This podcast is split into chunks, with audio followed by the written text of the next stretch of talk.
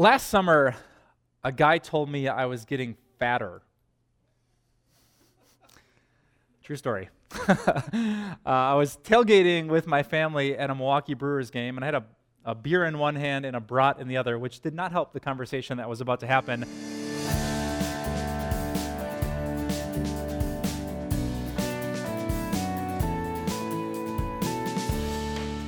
Do you know back in 1910, the average American slept for nine hours every single night? But fast forward to 2013 with the invention of electricity and then the television set and then the internet and then the smartphone, that number has plummeted to 6.8 hours each night. Leading the Center for Disease Control in 2014 to say that sleep deprivation is a public health crisis in our country. Back in the 1970s, uh, there were only a couple of fast food restaurants on the streets of America, but since that time, the number has doubled. Which wouldn't be that terrible, except the number of obese Americans has doubled with it, if not tripled, if not, according to some studies, quadrupled in our country. Now, I should take better care of my body. I should eat better. I should, you know, renew that gym membership. But today I want to ask you an interesting spiritual question. Should you? I mean, if you're not just an, an average American, but if you're a devout Christian, should you honestly care that much about your body? The Bible says so little about it. In fact, in Colossians chapter 2, the, the, Bible specifically says we shouldn't judge one another by what we eat or drink. And some of you experienced Christians might say, but wait, wait, wait. Doesn't the Bible say that our bodies are temples of the Holy Spirit? Isn't there a passage that says we should honor God with our bodies? And the answer is yes and yes, but do you know what that passage is about? Both those ideas come from 1 Corinthians chapter 6, which is a chapter about prostitution. So don't take your body and unite it with a prostitute because it's a temple of the Holy Spirit. You were bought at a price, so honor God with your body. It's not about calories and sleep and carbs and sugar, it was about sex. So back to the question should you care? As most Americans look in the mirror and feel guilty, should you really set resolutions or should you focus your efforts on spiritual things, the things that last forever? You know, I was about to give up my quest that the Bible said much about your body, but then I stumbled on something interesting. Uh, something that God cares very much about, and I have a feeling you care a lot about too.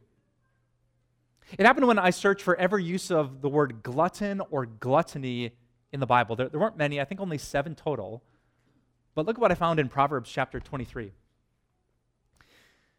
God said, Don't join with those who drink too much wine or gorge themselves on meat. For drunkards and gluttons become poor, and drowsiness clothes them in rags. You know, God says if all your friends are drinking too much wine and they're going to the all you can eat meat buffet, don't join them.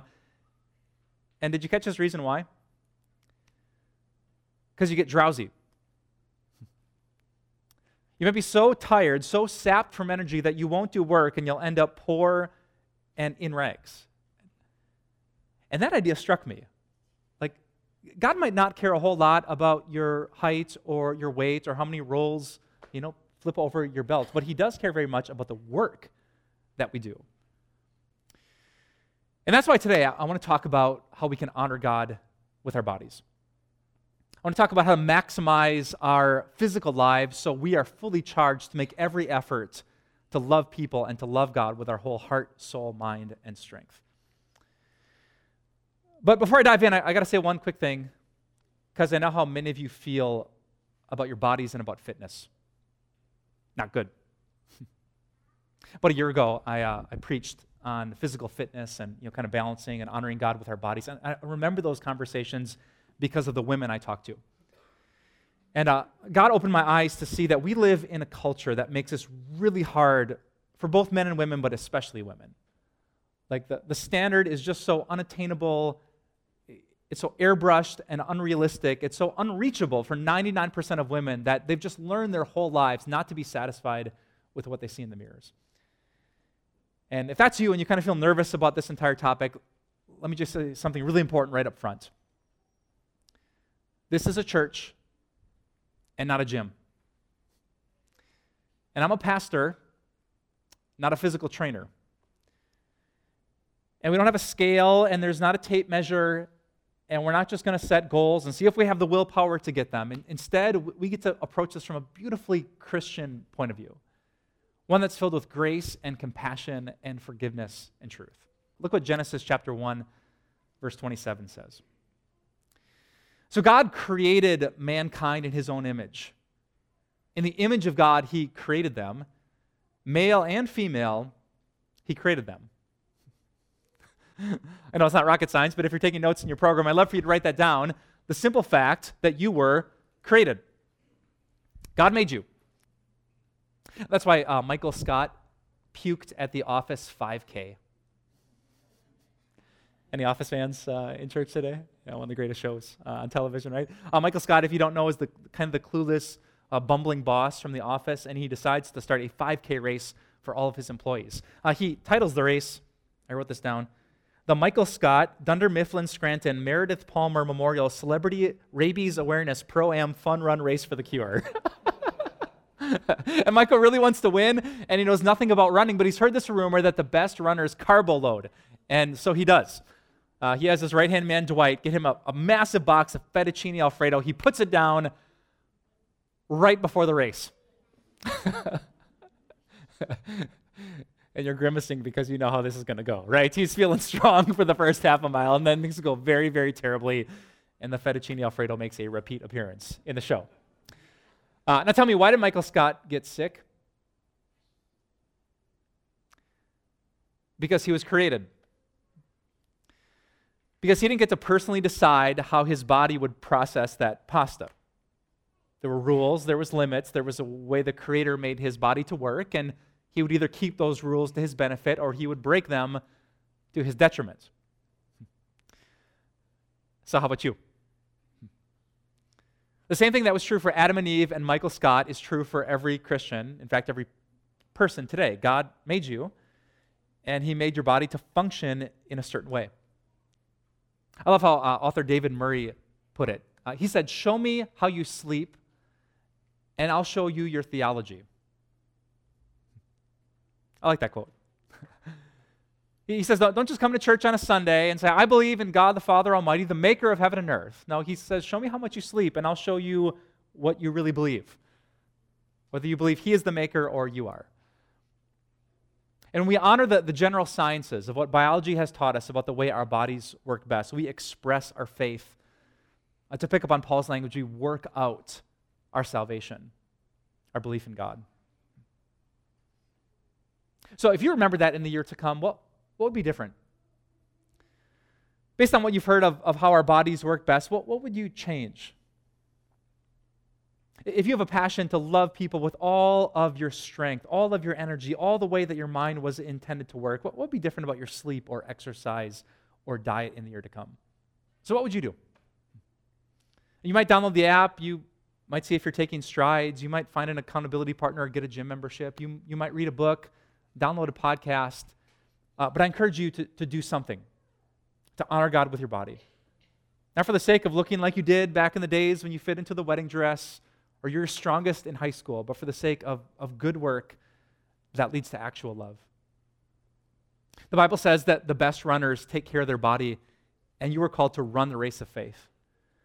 The strongest soldiers, they hydrate well before a long day on patrol, and you were called to fight the good fight. The Bible says that hardworking farmers will, will eat a hearty breakfast before a long day of harvesting in the fields, and you have been called to sow the seeds of the gospel and to bring back a harvest. So honor God with your body. Remember, you are created with rules, and serve God as you keep them.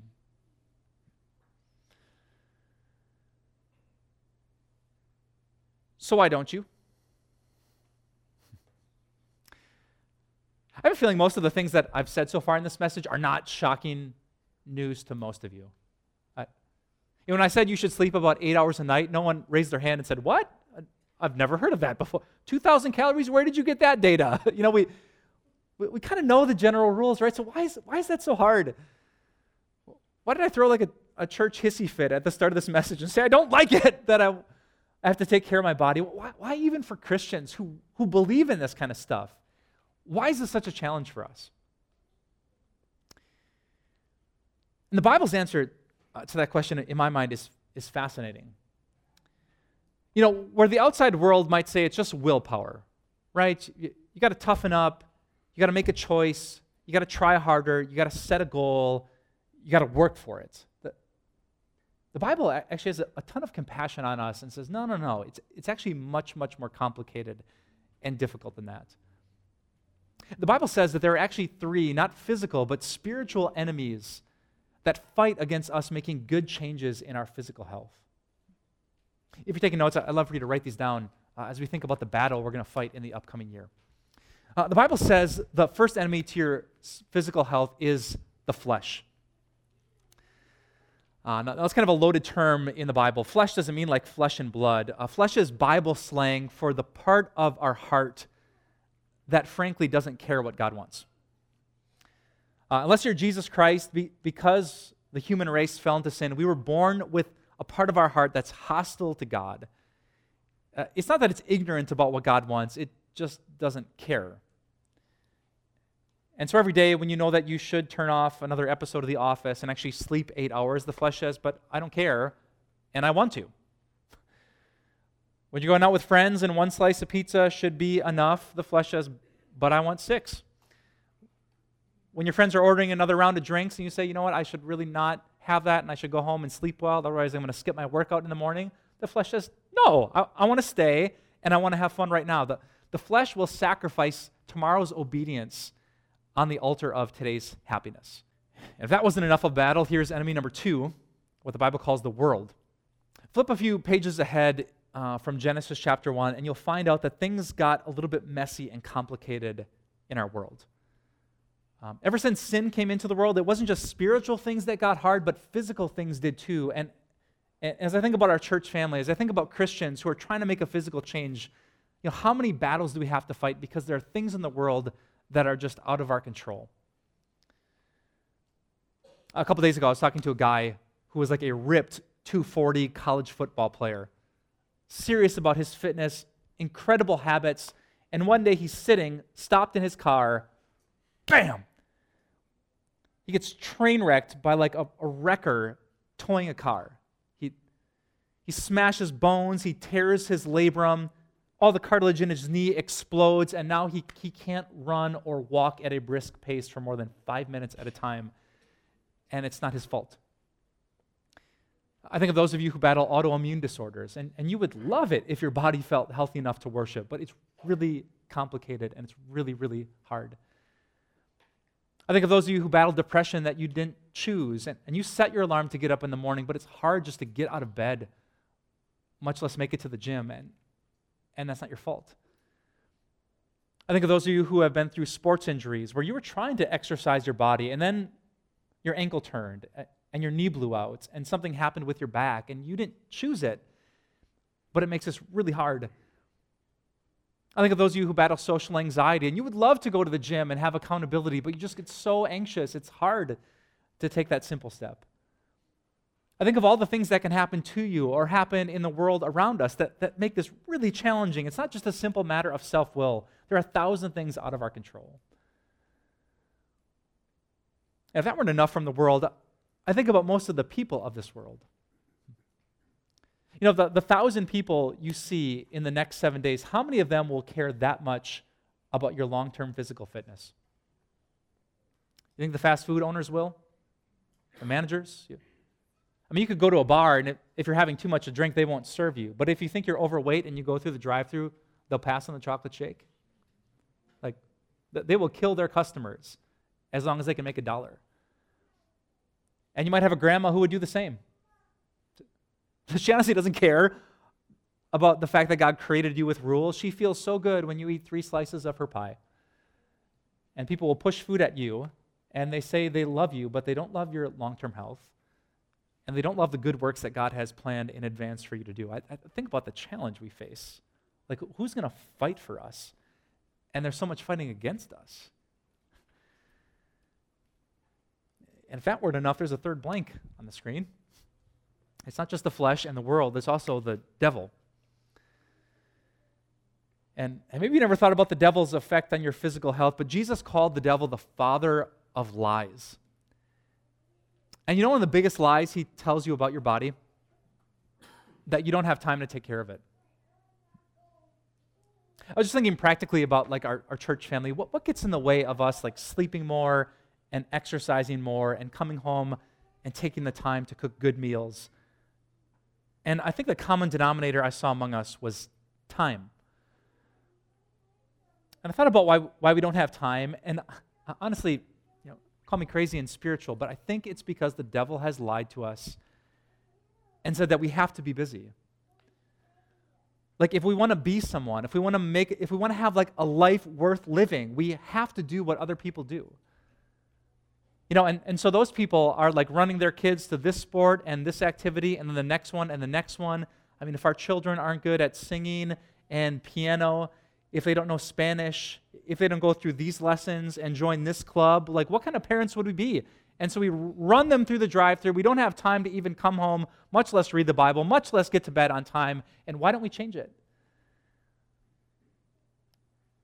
Well, because we wouldn't be good people. But it's a lie.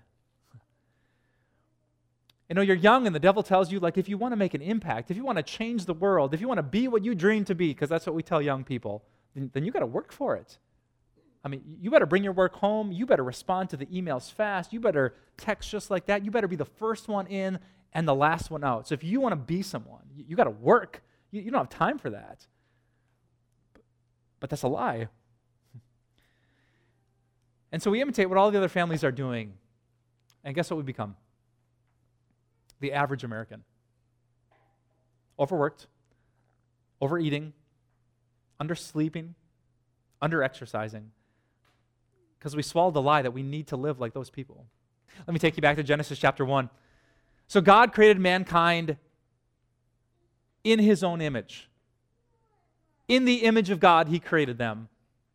Male and female, he created them. Do you know what that means? In the beginning, God didn't just make you with your, your body and all of its parts and all the ways that it works. God created people in his image. I want you to write this down, then I'll explain it. That you were actually recreated in God's image. Look what we find in the Apostle Paul, Ephesians 4. He says, When you heard about Christ, like when you heard the gospel, believed it, you were taught to put on the new self, created to be like God, there's the image part, in true righteousness and holiness. What does it mean to be in God's image? To resemble Him, to be like Him? Paul says it means to be truly righteous and holy. It means that when you look in the mirror, you should see way, way, way more than wrinkles and rolls. You should see someone who is actually like God.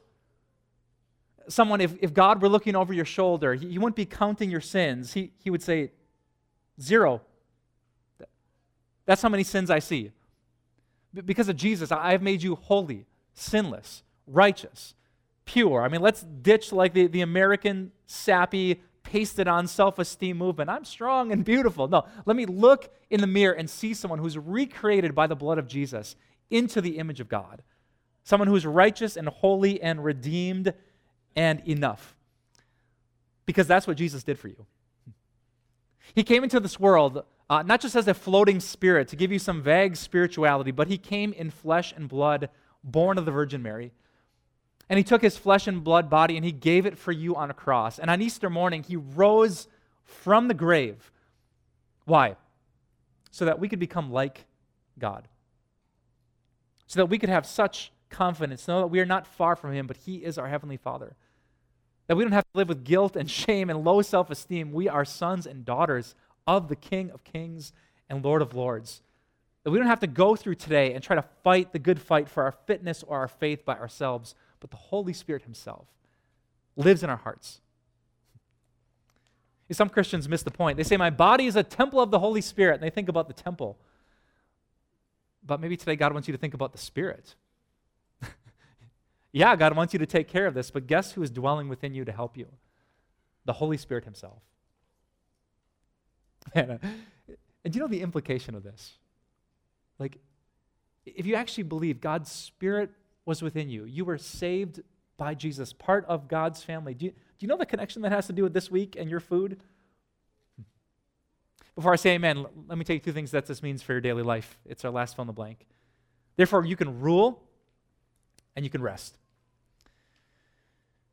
If you share the image of God, this week you can rule and you can rest. Read all of Genesis 1 after church today, and it will say, In the beginning, God created mankind in his image, and he said, Now rule. Rule over the fish of the sea, the birds of the air, and the beasts of the field. And I call this a stretch, but I thought that was pretty fitting.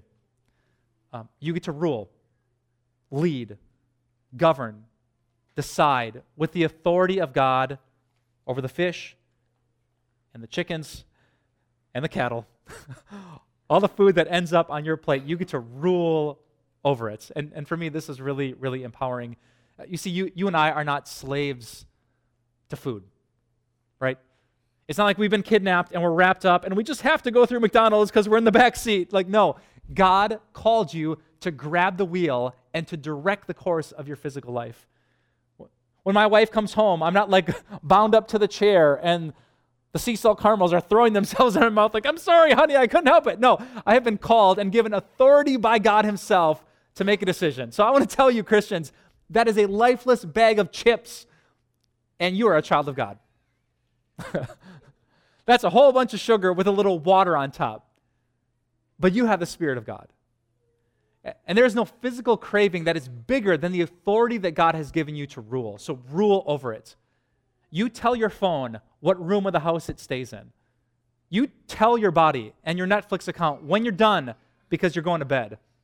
You tell your fingers to turn the alarm off and not hit the snooze button because you are rolling out to work out the one and only body that God has given to you. You rule over it because it matters. What happens today matters.